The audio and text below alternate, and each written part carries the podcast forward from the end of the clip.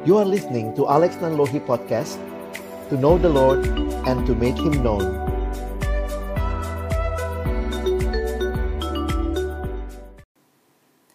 Mari Bapak Ibu yang dikasihi Tuhan, sebelum kita membaca merenungkan firman Tuhan, kita berdoa. Kami datang dalam ucapan syukur kepadamu, ya Allah yang Maha Tinggi. Terima kasih untuk kasih setiamu yang sungguh nyata di dalam hidup kami.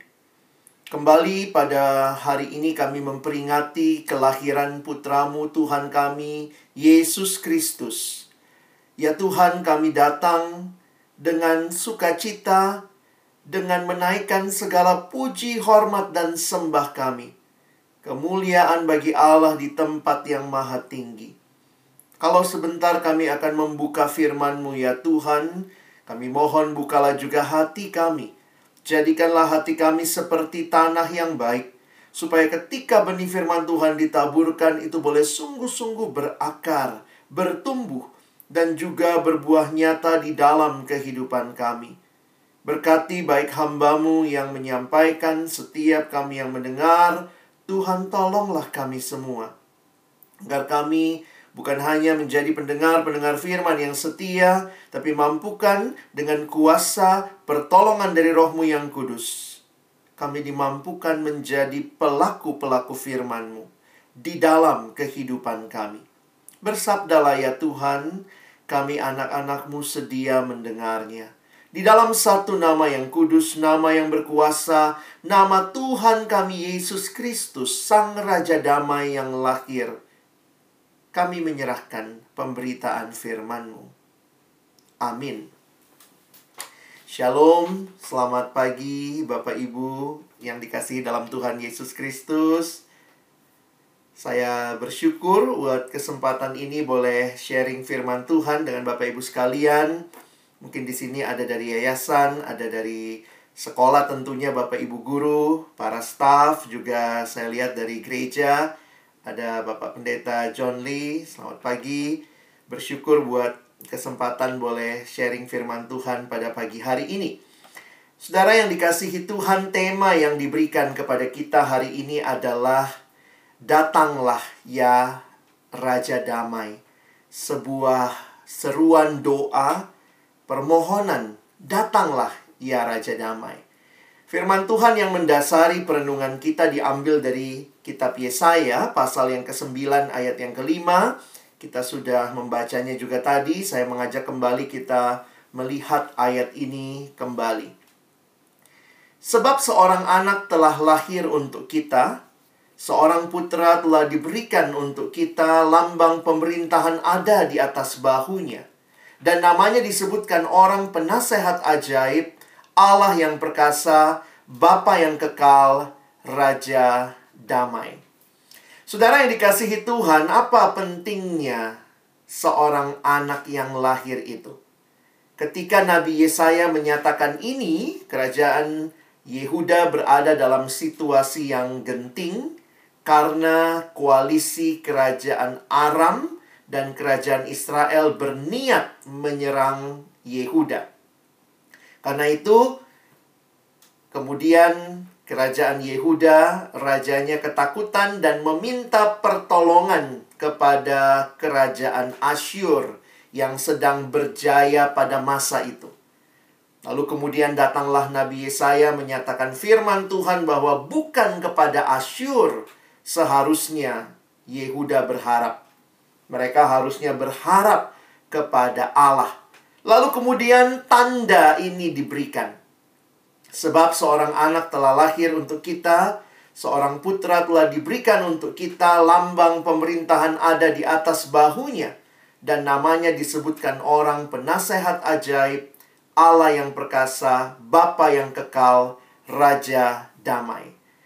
Bapak Ibu Saudara yang dikasihi Tuhan, konteks dari bacaan kita adalah konteks yang mengalami pergumulan di masa itu pada waktu Yesaya menyampaikan hal ini. Sama seperti kita sekarang dalam situasi yang juga tentu penuh pergumulan karena corona ini, saya mencoba memikirkan, merenungkan Iya ya, tidak mudah buat banyak dari kita. Ini awalnya adalah masalah kesehatan. Karena ini pandemi, banyak orang yang terkena, terdampak. Tapi kemudian telah menjadi masalah sosial, telah menjadi masalah ekonomi, bahkan masalah politik, masalah pendidikan. Bapak Ibu harus mengajar jarak jauh, anak-anak harus ada di rumah. Lalu kemudian juga jadi masalah spiritual ya, karena kita harus beribadah seperti ini, termasuk merayakan Natal secara virtual dalam situasi pandemi seperti ini.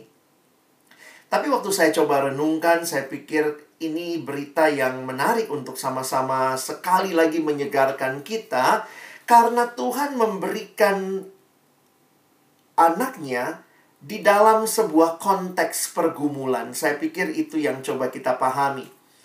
Jujur, waktu merayakan Natal atau mempersiapkan perayaan Natal dan memimpin beberapa acara Natal tahun ini, saya jadi sadar betapa banyaknya hal yang harus kita pangkas karena tidak mungkin dilakukan dalam situasi yang tidak bertemu seperti ini. Misalnya apa? Makan-makan jadi nggak ada ya Bapak Ibu ya.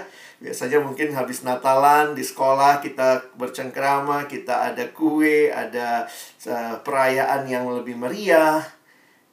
Tapi kemudian ini menolong kita menyadari apa sih yang paling penting pada waktu Natal. Kalau Bapak Ibu dan saya juga kita memangkas banyak hal, apa sih yang kemudian jadi paling penting?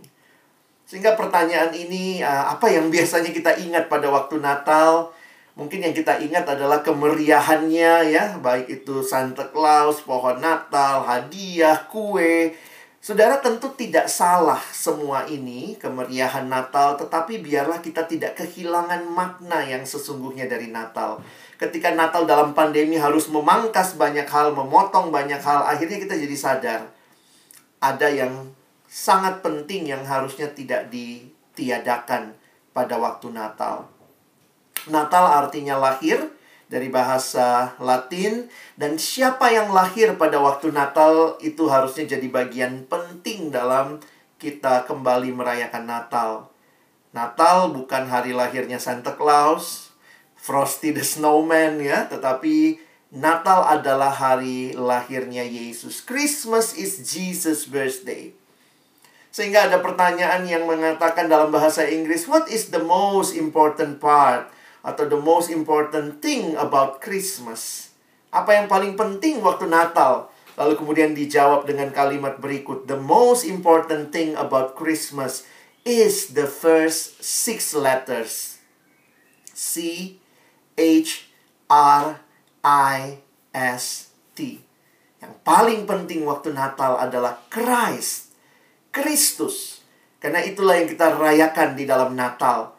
Seringkali orang hanya fokus kepada hal yang lain, dia lupa. The most important part of Christmas is the first six letters. Bayangkan, Christmas without Christ tinggal Mas. Apa ini perayaan Mas? Mas bukan ya? Kita merayakan Kristus yang lahir. So Christmas is empty without Jesus. And Jesus supposed at the very heart of our Christmas. Jadi pertanyaan penting yang tentunya kembali kita renungkan pada waktu Natal adalah siapakah Yesus yang lahir itu? Who is Jesus?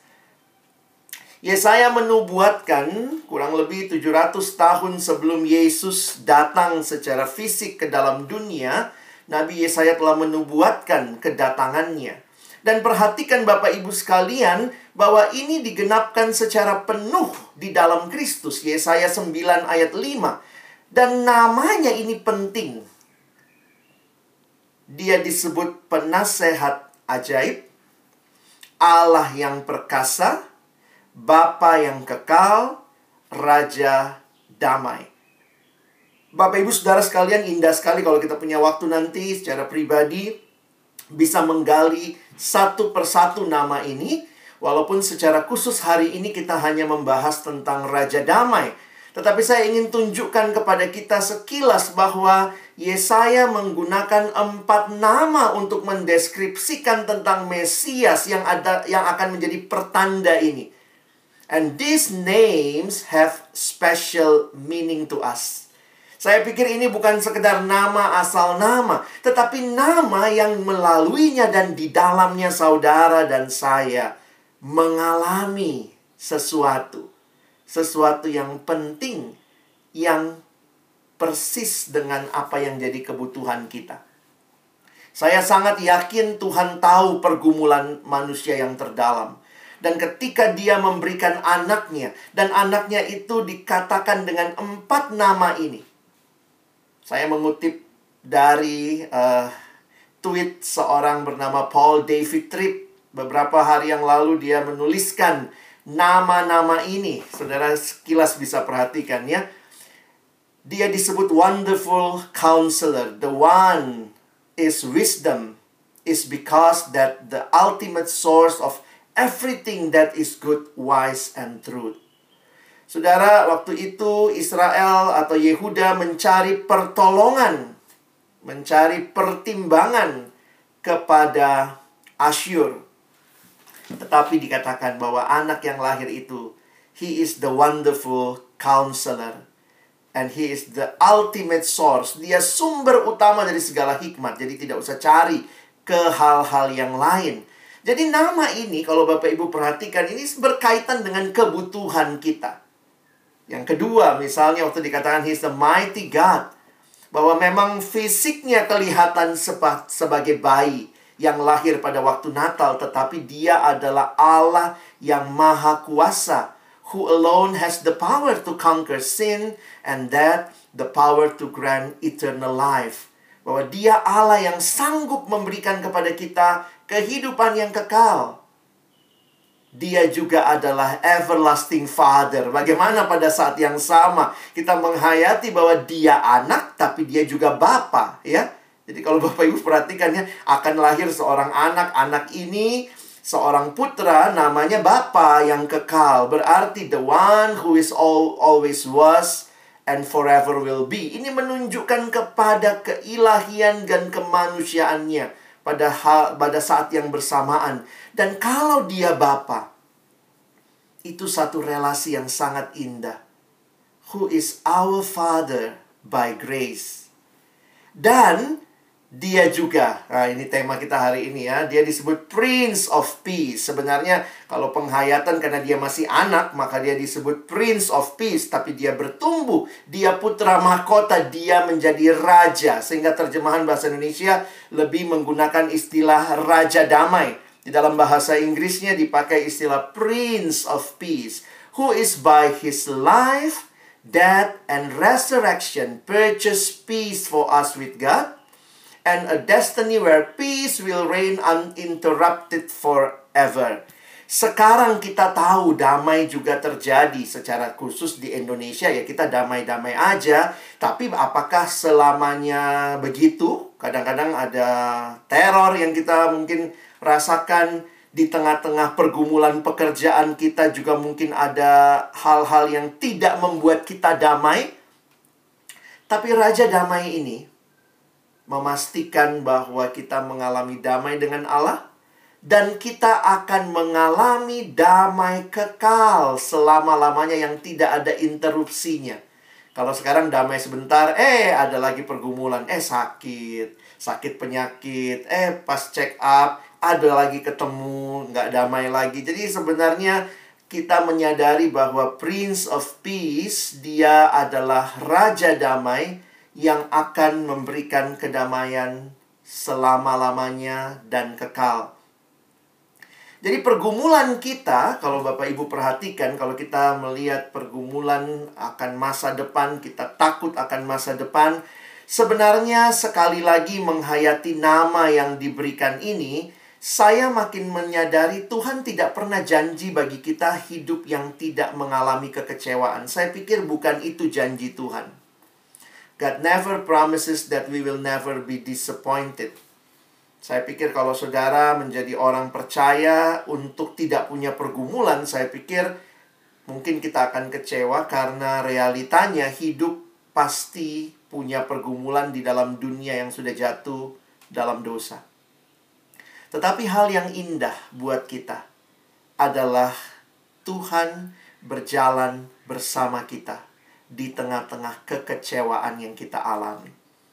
Saudara, inilah yang sebenarnya jadi keindahan hidup orang percaya. Bukan hidup tanpa pergumulan, bukan hidup tanpa masalah, tetapi hidup yang di tengah pergumulan dan masalah ada Allah, bukan sekadar manusia. Dia Immanuel, Allah yang jadi manusia, dan dia berjalan bersama kita di tengah-tengah kekecewaan yang kita alami. Apa yang dia lakukan? Seperti namanya, dia memberikan counselor, dia memberikan pertimbangan, dia sumber segala nasihat, dia Allah yang memberikan kekuatan karena dia maha kuasa, mighty God, dia Allah yang memberikan damai sejahtera. Sehingga saya bersyukur ketika pergumulan demi pergumulan ada, tapi kita tahu yang bersama kita adalah Allah yang kekal, Raja Damai, kita bisa mengalami kekuatan untuk terus melangkah. Saudara, waktu bicara Raja Damai, the Prince of Peace, ini bicara bahwa kedamaian di mana di situ ditegakkan keadilan. Di dalam bahasa aslinya, kalau kita lihat sebentar tentang damai, damai sejahtera, istilah bahasa Ibraninya itu adalah shalom. Nanti kalau Bapak Ibu perhatikan juga Yesaya sembilan ayat lima juga dia disebut sebagai uh, Sar Shalom, ya, Raja Damai. Jadi bahasa Yunani menggunakan kata Eirene. Ada banyak orang namanya Irene gitu ya, Irene gitu. Eirene ini adalah bahasa Yunani untuk damai. Dan kata ini bukan sekadar menunjuk kepada ketiadaan perang atau pertentangan. Maksudnya apa? Bukan hanya di luar sana aman dan tentram, itulah sebenarnya shalom ya, tidak ada perang, ada damai, tapi makna dasar ialah keserasian, keutuhan, kebaikan, kesejahteraan, keberhasilan di segala bidang kehidupan. Jadi sebenarnya kalau kita menghayati damai yang Tuhan janjikan, dan dia sendiri namanya Raja Damai, ini sesuatu yang utuh Bapak Ibu sekalian ya. Sesuatu yang utuh baik di dalam diri, baik juga di luar, bahkan serasi ya antara manusia dengan Allah, manusia dengan sesama, manusia dengan alam, manusia dengan dirinya sendiri. Sehingga tidak heran ya kalau kita melihat ketika malaikat datang memberitakan kelahiran Yesus di Lukas pasal dua, ada kalimat yang selalu saya uh, coba ingat gitu ya. Kalimatnya begini saudara ya. Ini adalah berita kesukaan besar untuk seluruh bangsa. Wah, ini berita apa yang menjadi berita kesukaan besar untuk seluruh bangsa? Dinyatakan bahwa hari ini telah lahir bagimu Juru Selamat, yaitu Kristus Tuhan di kota Daud. Saudara, kadang-kadang untuk mengerti berita sukacita besar, mungkin saudara juga perlu memahami apa sih berita duka cita besarnya, ya. Kadang-kadang begini ya, kalau kita menghayati good news, sometimes we realize the good news when we really understand the bad news. Ya, contohnya begini, kalau Bapak Ibu uh, tidak merasa sakit ya, wah saya aman-aman, saya sehat kok. Seribu dokter di depan kita, maka itu bukan good news buat kita. Toh saya nggak kenapa-napa kok.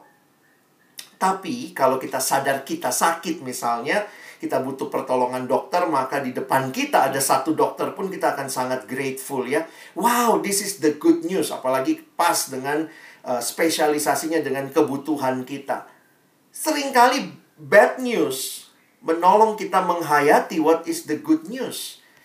Nah, perhatikan kalau ini adalah berita kesukaan besar untuk seluruh bangsa, pertanyaannya, berita apa yang merupakan berita duka cita terbesar untuk seluruh bangsa? Dan Alkitab juga memberikan kepada kita gambaran yang sangat-sangat jelas. Di dalam Roma tiga ayat dua puluh tiga, mungkin bukan ayat yang baru buat kita, kita seringkali mungkin sudah mengajarkan kepada anak-anak, kita juga sudah me- me- menghafalnya ya.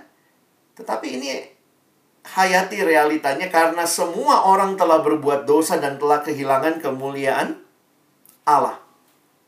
Gambarannya, siapa yang berbuat dosa? Semua.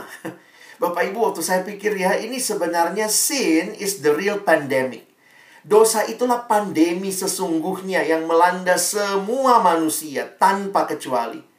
Sebenarnya kalau kita bilang covid sembilan belas ini pandemi, ya oke, okay, karena terjadi di banyak tempat di dunia. Tapi realitanya ada orang yang nggak kena kok. Jadi kan nggak semua kena ya, walaupun banyak yang kena di berbagai tempat. Tapi yang namanya dosa, Alkitab menggambarkan tidak ada satupun manusia yang terkecuali. Semua telah berdosa, kehilangan kemuliaan Allah. Dan perhatikan, itu berarti ini bicara tua, muda, miskin, kaya, murid, guru, hamba Tuhan, jemaat, perempuan, laki-laki, semua manusia telah ber, berbuat dosa. This is the real pandemic.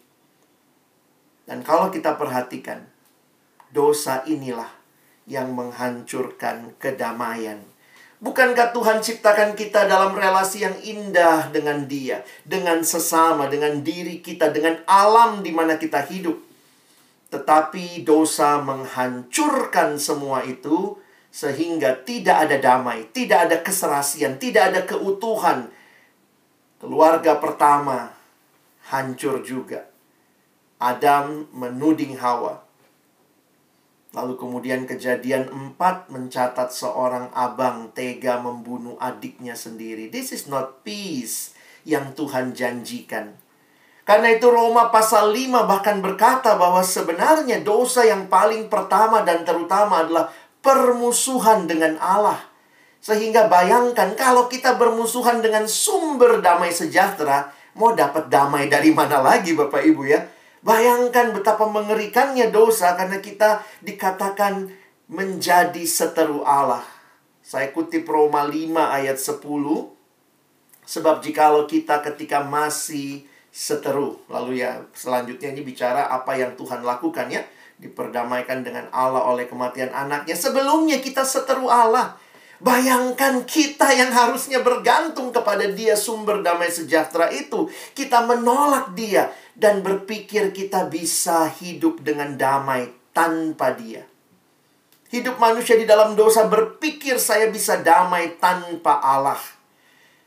Oh saudara, perhatikan yang utama harusnya Allah dalam hidup. Tapi dosa membuat yang utama adalah aku. Lihat sejak kejatuhan di Taman Eden, siapa yang paling penting? Aku. How do you spell sin? S I N. Sehingga ada yang berkata, what is sin? Sin is the I in the center. Dosa adalah aku yang paling utama, aku yang paling jadi fokus segala-galanya. Di dalam dosa manusia tidak lagi berpikir tentang apa yang Allah mau, apa yang Allah suka, tetapi apa yang saya mau, saya puas, saya senang, saya untung, saya aman, sayalah segala-galanya, bukan lagi Allah, bukan lagi sesama. Dan gambaran yang diberikan Alkitab, dosa dipersonifikasi. Seperti seorang tuan yang sedang punya budak. Makanya dikatakan dosa itu membelenggu. Paulus menggunakan istilah kamu adalah hamba dosa. Dosa seperti tuan dan kita adalah hamba yang mau tidak mau harus mau. Itulah hamba. Mau tidak mau harus mau melakukan apa yang tuannya perintahkan. Dan tidak heran, Alkitab memberikan akhir cerita dari hidup di dalam dosa. Sudah tidak ada damai, penuh dengan konflik, penuh dengan ketidaknyamanan. Dan Alkitab mengatakan Roma enam dua puluh tiga a, sebab upah dosa ialah maut. Saudara yang dikasihi Tuhan, saya pikir ini jadi berita yang harusnya membuat kita sadar betul, this is the bad news. The end of the bad news adalah maut, adalah binasa kekal, adalah kematian kekal. Tapi puji Tuhan, bagi orang percaya, this is not the end of our story. Bagi orang yang percaya, ini bukan akhir dari cerita kita. Kenapa Bapak Ibu sekalian? Perhatikan ya. Kadang-kadang kita sukanya hafalnya cuma Roma enam ayat dua puluh tiga a. Kita pikir sudah hafal seluruh ayat. Enggak ya. Kalau Bapak Ibu ditanya, apa itu Roma enam ayat dua puluh tiga? Kadang-kadang langsung ngomong, sebab upah dosa adalah maut. Jangan lupa, itu baru dua puluh tiga a. Bapak Ibu kalau hafal ayat, kita bisa harus hafal seluruhnya ya. Sampai yang B-nya juga. Karena apa? Roma enam ayat dua puluh tiga a cuma bad news. This is the bad news. Sebab upah dosa ialah maut. Tetapi ini good news-nya. Good news-nya, tetapi karunia Allah ialah hidup yang kekal. Maut itu dosa, binasa kekal, kematian kekal. Tetapi di dalam Kristus, hidup yang kekal. Dalam Kristus Yesus Tuhan kita. Saya harap kita tidak hanya hafal A-nya. That is the bad news. Let us really think of the good news. Inilah berita kesukaan besar untuk seluruh bangsa, bahwa ada kal karunia hidup yang kekal di dalam Kristus Yesus Tuhan kita. Bapak Ibu Saudara yang dikasihi Tuhan, ketika melihat gambar ini pertama kali, saya senang kumpul-kumpul gambar yang cukup berken, ber, berkesan buat saya. Salah satunya gambar ini. Pertama kali saya lihat juga bingung ini apa ya, tapi Bapak Ibu coba perhatikan ya. Ini kalau kita googling, judulnya Peter Drowning. Jadi ini gambar tentang Petrus tenggelam ya. Saya harap kita nggak salah lihat ya. Perhatikan ini perspektif Petrus tenggelam. Jadi gambarannya, bayangannya adalah Petrusnya lagi tenggelam ke dalam air. Lalu dia lihat ke atas. Dan dia melihat di atas air, di luar air ada Yesus yang sedang mengulurkan tangannya ke dalam air kepada Petrus. Jadi itu perspektif gambar ini ya. Jangan salah lihat, jangan pikir oh Yesusnya yang tenggelam, bukan. Ini gambarannya Petrus yang tenggelam dan melihat ke atas, dan Yesus dari atas air mengulurkan tangan. Saudara, waktu saya merenungkan melihat gambar ini, akhirnya sadar betul keselamatan kita, bahwa manusia tidak dapat menyelamatkan dirinya sendiri. Kita seperti Petrus yang tenggelam, ya udah terus masuk ke dalam. Kita tidak bisa selamatkan diri kita sendiri. Saudara, kalau kita bisa selamatkan diri kita, Yesus tidak perlu datang, karena kita butuh juru selamat. Dosa itu masalah kita. Sin is our problem. Tetapi solusinya bukan dari diri kita. Saudara dan saya tidak bisa menyelesaikan pergumulan dosa kita sendiri. Sin is our problem, but the solution is from God. Jesus Christ, the God solution for our sin. Sehingga kalau kita mencari jawaban terhadap hidup itu, searching for the answer to life, Jesus, you have found him. Karena itu perhatikan berita yang disampaikan malaikat kepada Yusuf. Ketika Yusuf berniat menceraikan Maria diam-diam, maka malaikat nampak kepada Yusuf dan berkata, Matius satu ayat dua puluh satu. Ia, maksudnya Maria, akan melahirkan anak laki-laki, dan engkau, Yusuf, akan menamakan dia Yesus. Karena dialah yang akan menyelamatkan umatnya dari dosa mereka. Sin is our problem. Tapi solusinya adalah dari dia, dari Allah yang mengutus anaknya Yesus Kristus yang akan menyelamatkan umatnya dari dosa mereka. Kalau saudara mengerti betul ayat ini, kita jadi sadar bahwa sebenarnya Natal itu bukan hanya perayaannya orang Kristen. Salah besar kalau kita pikir Natal adalah perayaannya orang Kristen semata-mata. Tapi Natal adalah perayaan semua manusia berdosa yang ketika sadar bahwa ada jalan keluar atas pergumulan dosa kita. Kita mau usahakan apa untuk keselamatan kita? Kita mau berbuat baik, harus sebaik apa kita untuk bisa menyelamatkan diri kita? Dosa jadi bagian kita. Dan upah dosa adalah maut. Tetapi ada Allah yang memberikan anaknya Yesus Kristus yang datang bagi kita di waktu Natal.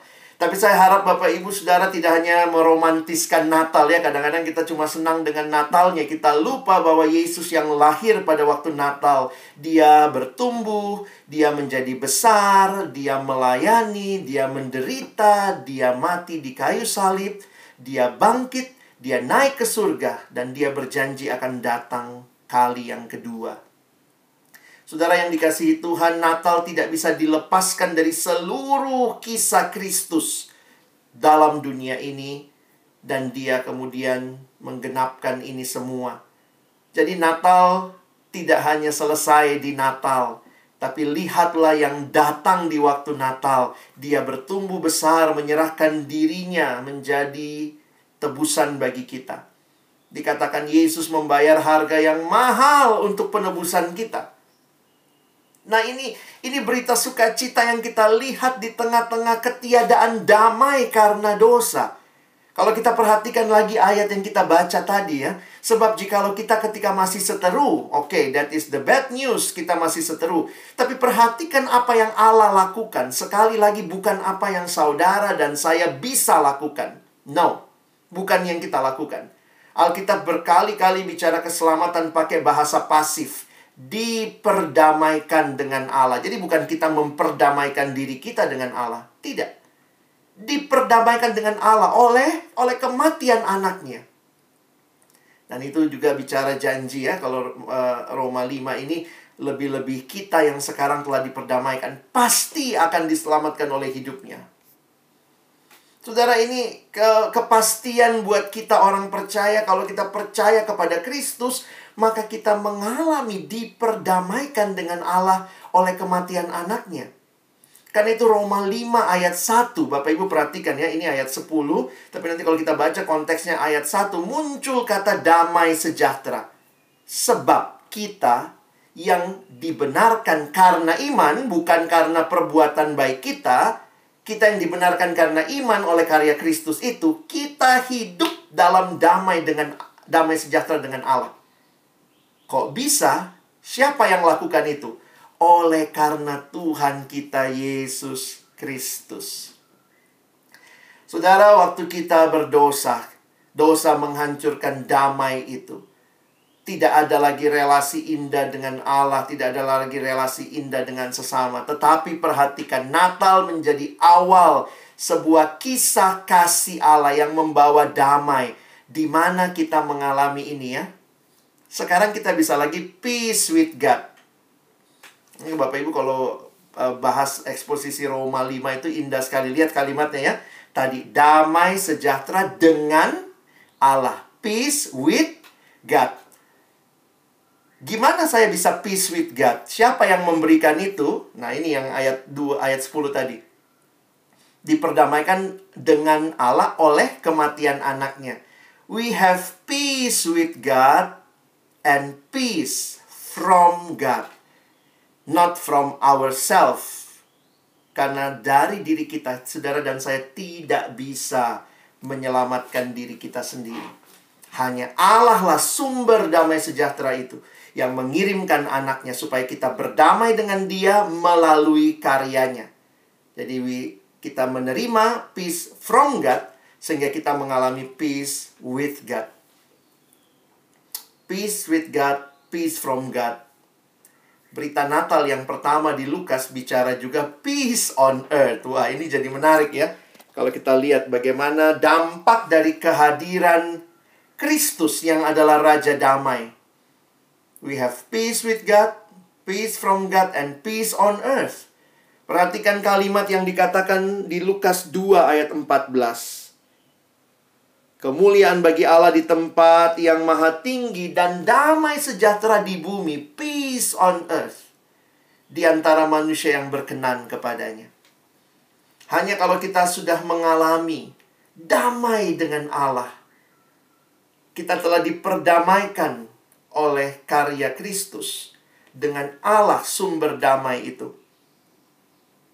Dan dia akan memberikan kita kesempatan juga untuk menyatakan damai sejahtera itu di bumi, di antara manusia yang berkenan kepadanya. Saudara, waktu saya merenungkan ini, hati saya sungguh terharu melihat kepada apa yang Tuhan lakukan supaya saudara dan saya mengalami shalom. Dan bukan hanya kita mengalami shalom, tapi saudara dan saya membagikan shalom di dunia milik Allah ini. Saudara, karena itu bagaimana seharusnya kita merayakan Natal ya? Saya pikir kalau demikian maka kita sadar betul Natal bicara bukan hanya masalah pernak-pernik. Kita bikin tukar kado, kita bikin perayaan, nanti kita buat permainan. Tentu itu semua kese- keceriaan Natal. Tapi yang pertama dan terutama, seperti sebuah pujian berkata begini, "Hai dunia, gembiralah dan sambut rajamu. Hai dunia, gembiralah dan sambut rajamu." Di mana sambutnya? Di hatimu, terimalah. Natal bicara soal hati yang menerima. Menerima Yesus yang datang. Prepare your heart for Christmas.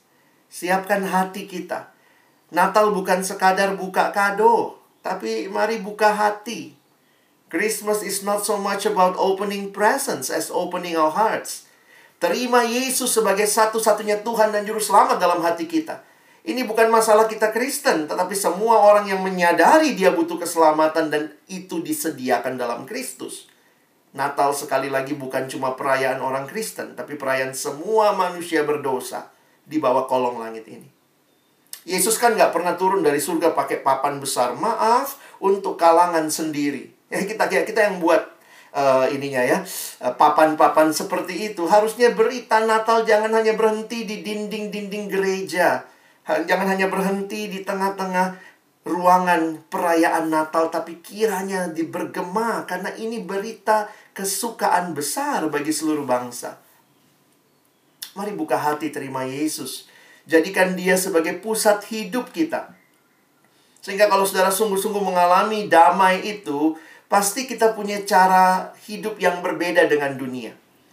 Saya sekali lagi tidak mengatakan bahwa kita orang Kristen nanti tiba-tiba nggak ngalamin misalnya semua hujan, eh kita sendiri nggak nggak kena hujan gitu ya, nggak begitu saudara. Semua di samping kita rumahnya kena hujan karena kita orang Kristen, rumah kita, wih ada matahari khusus di atas rumah kita. Saya pikir bukan seperti itu cara Tuhan menghadirkan damainya bagi kita. Tapi di tengah-tengah situasi yang paling sulit sekalipun di sekitar kita, saudara dan saya bisa mengalami damai itu. Kenapa? Karena kehadiran Kristus yang ada dan menolong kita di hati kita. Ada kedamaian bahkan waktu situasi mungkin belum banyak berubah. Cara kita bekerja tentu harusnya juga mengalami perubahan. Cara kita bergaul. Saya pikir juga ini jadi kesempatan untuk kita menyaksikan Tuhan. Harusnya melalui pergaulan kita juga Tuhan dipermuliakan. Sehingga damai sejahtera itu sekali lagi tidak membuat kita tidak mengalami situasi sulit. Tetapi dalam situasi yang sulit, saudara dan saya bisa benar-benar melewatinya. Saya pikir uh, yang memang seringkali menyakiti kita ya, saya ingat kalimat dosen saya, yang biasanya menyakiti kita itu orang yang deket sama kita ya. Iya kan Bapak Ibu ya, ada, ada Bapak Ibu nggak yang misalnya apa, seminggu lalu disakiti oleh uh, Donald Trump. Oh dia kejauhan saudara ya. Mungkin yang menyakiti kita ya, kalau kita sudah menikah ya suami, istri kita, pasangan kita gitu ya. Atau mungkin yang menyakiti orang tua kita, anak kita. Karena dekat sebenarnya ya. Jadi kadang-kadang dalam uh, situasi-situasi tertentu terjadi konflik. Ya ada ketiadaan damai. Dengan teman kerja, Bapak Ibu, antara sesama guru mungkin ya. Ada cara pendekatan yang berbeda. Antara pimpinan dengan yang dipimpin. Tidak selamanya sejalan, tidak selamanya selaras. Realita hidup itu banyak ketiadaan damai. Karena situasi, karena juga mungkin hati kita. Tapi bagaimana kita memaknai ya, peace on earth. Saya coba pikir-pikir gitu ya.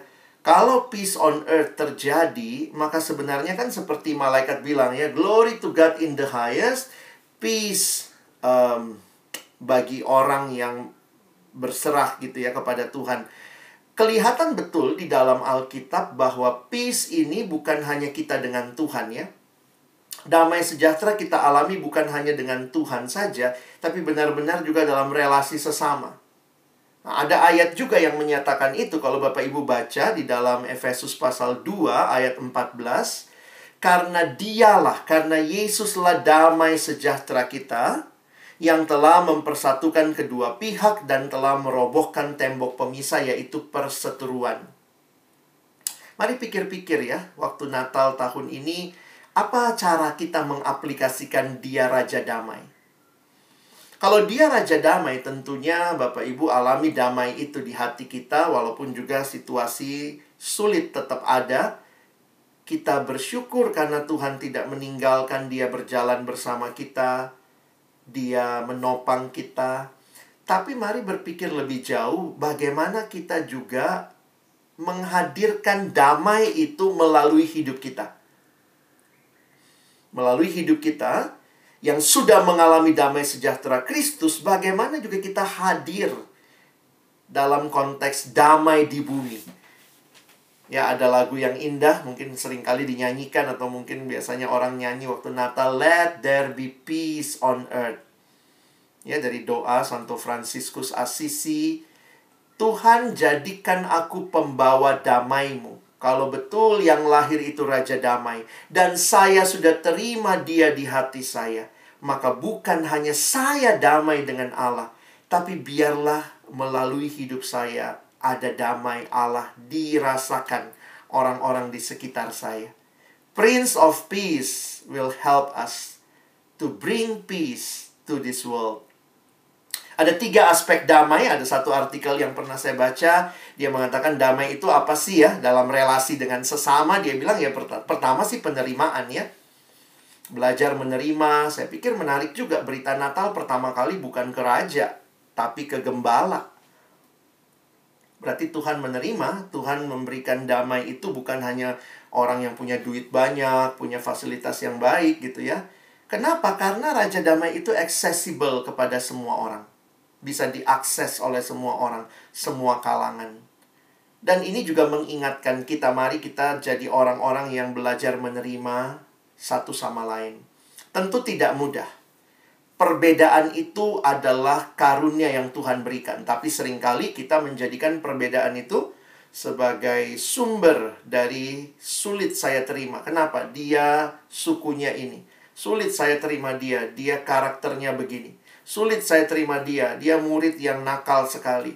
Sulit saya terima dia. Jadi banyak kali penerimaan menjadi pergumulan buat banyak orang. Kita maunya diterima semua orang. Tapi ketika bicara kita menerima, kita seringkali berkata, saya masih sulit menerima ini. Tapi kita sih maunya diterima ya. Damai itu berarti ada penerimaan ya. Belajar untuk menerima satu sama lain. Belajar untuk mengasihi. Saya pikir ini juga aspek daripada damai. Kasih itu dikatakan menutupi banyak dosa ya. Dan kasih dunia memang beda sekali dengan orang Kristen. Kasih dunia bicara tentang perasaan semata-mata.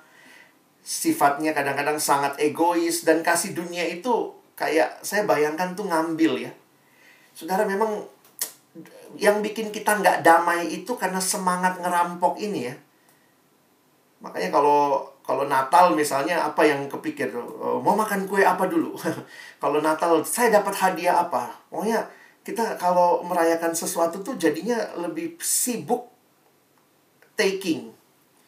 Makanya ada kalimat menarik ya. Sebenarnya katanya bahasa Indonesia, bahasa kita itu paling gampang menjelaskan kasih dibanding bahasa lain di dunia ya. Kenapa? Karena bahasa Indonesia itu apa itu kasih. Jadi kasih ya kasih, kalau saya punya sesuatu, apa itu kasih? Kasih, ya kasih, gitu ya. Love is giving. Love is not taking, Bapak Ibu ya. Love is giving. Love is not taking, taking, taking. Kalau love is taking, taking, that is not love. That is rampoking, Bapak Ibu ya. Nah, waktu kita bicara kasih yang memberi, ini aspek yang membawa damai. Belajar memikirkan apa yang jadi kebutuhan orang lain. Pada waktu Natal jangan cuma pikir apa lagi yang saya akan dapat, tapi belajar juga apa yang harus saya berikan. Apa yang bisa saya berikan, apa yang harusnya saya share kepada sesama. Yang membuat dunia ini tidak damai karena semua orang tidak pernah merasa cukup yang dia miliki. Sehingga semangat kita juga akhirnya cuma ambil, ambil, ambil, ambil.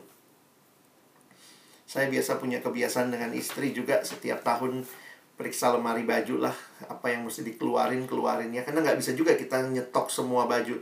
Kalau terus nambah, nambah, nambah, akhirnya saudara butuh berapa lemari baju? Kadang-kadang kita gitu ya, butuh berapa lemari baju kalau kita terus nambah baju ya.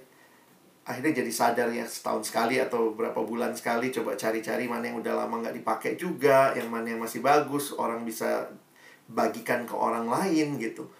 Karena ya kita akhirnya punya komitmen kalau ada satu baju nambah ke lemari harus ada satu baju yang keluar supaya lemari bajunya tetap gitu ya. Ya, dunia tidak kenal kasih, damai sejahtera ketika manusia sibuk memikirkan dirinya. Situasi pandemi ini sebenarnya kasih kita sangat ditantang. Bagaimana kita juga peduli dan perhatikan saudara-saudara di sekitar kita.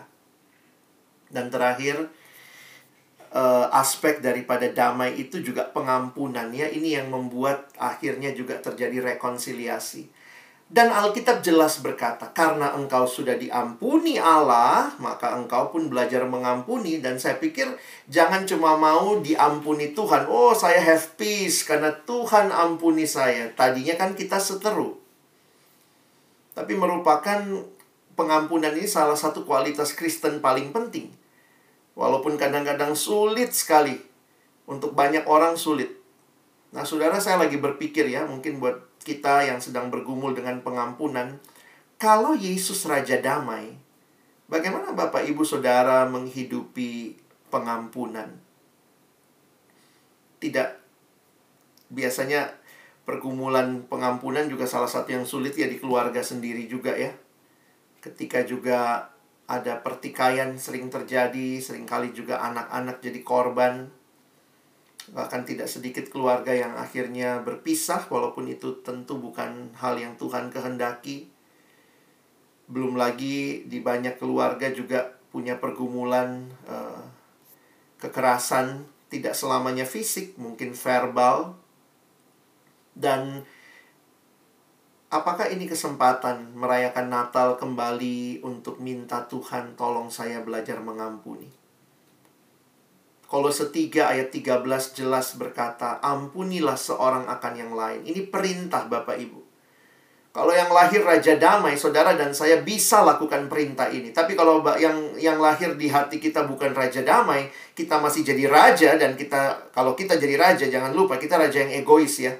Boro-boro mikirin orang lain. Jadi perintah ini bagi saya hanya bisa saudara dan saya lakukan. Kalau sungguh-sungguh Raja Damai itu bertakhta di hati kita, maka lihat, ampunilah seorang akan yang lain. Apabila yang seorang menaruh dendam terhadap yang lain. Nah, kalimat belakangnya menarik. Sama seperti Tuhan telah mengampuni kamu, kamu perbuat jugalah demikian. Secara tidak langsung Paulus boleh mengatakan, jangan cuma mau Tuhan ampuni kamu. Jangan cuma mau kamu alami damai sejahtera dengan Tuhan, tapi apakah engkau jadi pembawa damai? Membawa forgiveness dari Tuhan. Bagaimana caranya, Pak? Sulit. Ya, memang sulit ya. Bukan cuma sulit ya. Bahasa Inggrisnya sulit, saking sulitnya, saudara. Karena apa? Seringkali pergumulan kita selalu kita merasa kita yang benar, dia yang salah. Tapi salah satu cara terbaik kalau kita lihat dari yang Yesus ajarkan, cara terbaik untuk mengampuni, mulai dulu dengan doa. Mendoakan dan mengasihi orang yang menyakiti kita. Mungkin dari situlah akan Tuhan ubahkan pelan-pelan hati kita semakin lembut, semakin belajar mengasihi. Dan bicara forgiveness, saya pikir ini akan mengubahkan, mentransformasi relasi dengan Tuhan, relasi dengan sesama, dan bahkan relasi dengan diri kita sendiri. Jadi aplikasi dari Raja Damai ini bukan cuma slogannya, oh yang lahir Raja Damai, tapi alamilah Raja Damai lahir di hati kita. Dan waktu kita diberikan kemampuan menjadi agen-agen pendamaian Allah, kita belajar untuk membawa penerimaan, kasih, dan pengampunan. Dan mungkin mulai dari lingkungan terkecil Bapak Ibu Saudara ya. Keluarga, teman-teman kerja, saya pikir juga setahun sudah kita lalui. Mungkin pernah ada konflik, mungkin pernah ada gesekan satu sama lain. Mungkin kita sudah mulai cuek. Saya pokoknya nggak peduli deh dia, terserah dia. Tapi kemudian kita sadar kalau Tuhan mau kita untuk mengalami rekonsiliasi, belajar mengampuni, belajar minta maaf kalau saudara sadar pernah menyakiti orang lain. Jangan jadikan Natal cuma slogan. Wow, yang lahir Yesus, Raja Damai. Soal aku, ini urusanku. Aku gak mau diusik oleh Sang Raja Damai. Kalau Raja Damai itu sungguh datang, seperti hari ini. Bapak Ibu berani banget sih bikin temanya ya. Datanglah ya Raja Damai, minta lagi ya. Dan kalau minta, biarlah kita alami. Dan waktu kita alami, biarlah kita pun membagikannya. Di dunia yang tiada damai ini, kiranya melalui kesaksian kita, melalui hidup kita, orang lain pun boleh berjumpa dengan Sang Raja Damai. Saudara yang dikasihi Tuhan, saya tutup dengan kutipan dari Pendeta Billy Graham. Dalam satu kalimat tentang damai, dia berkata, "Christ alone can bring lasting peace." Hanya Kristus saja yang bisa memberikan damai yang kekal. Peace with God, damai dengan Allah. Peace among men and nations, damai di antara manusia dan bangsa-bangsa. And peace within our hearts, dan damai di hati kita. Kalau saudara dan saya sungguh-sungguh merayakan Natal, ingatlah yang lahir itu Raja Damai. Alami, sambut dia di hati kita. Berdamai dengan Allah, berdamai dengan sesama, membawa damai Allah bagi dunia ini. Selamat Natal tahun dua ribu dua puluh dan selamat menyambut tahun baru dua ribu dua puluh satu. Ingatlah yang lahir Raja Damai, maka kita bisa hidup dalam damai yang sejati. Amin. Mari kita berdoa. Bapa Surgawi, terima kasih untuk firman-Mu, Engkau Raja Damai, yang hari ini kami rayakan kelahiran-Mu, tapi biarlah bukan cuma slogan, bukan cuma tema, tapi doa dan kerinduan kami, datanglah ya Raja Damai. Pertama-tama di hati kami, yang menyambut Engkau, juga di tengah-tengah lingkungan di mana kami hadir, di sekolah kami. Sehingga baik yayasan, guru, karyawan, semua hidup dalam damai dari Allah. Perselisihan, pergumulan, konflik tetap ada, tapi biarlah kami tidak hidup terus-menerus di dalamnya, tapi kami rindu boleh alami damai yang sejati itu. Belajar menerima, belajar mengasihi, belajar mengampuni. Dan juga di tengah keluarga kami yang mungkin lebih banyak lagi gesekan, karena setiap kali, setiap hari kami bertemu dengan orang-orang yang kami kasihi, tapi juga mungkin terjadi gesekan. Sekali lagi biarlah kami hadir membawa damai, sebagai suami, sebagai istri, sebagai orang tua, sebagai anak, sebagai kakak, sebagai adik. Di tengah-tengah rumah tangga kami, biarlah ada penerimaan, ada kasih, dan ada pengampunan. Supaya tema ini sekali lagi bukan cuma tema yang cantik, yang indah, tetapi tema yang benar-benar kami alami di Natal tahun ini. Inilah kerinduan kami bersama. Datanglah ya Raja Damai. Di dalam nama Tuhan Yesus Kristus Sang Raja Damai, kami bersyukur untuk firman-Mu dan tolong kami jadi pelaku-pelaku firman-Mu. Amin.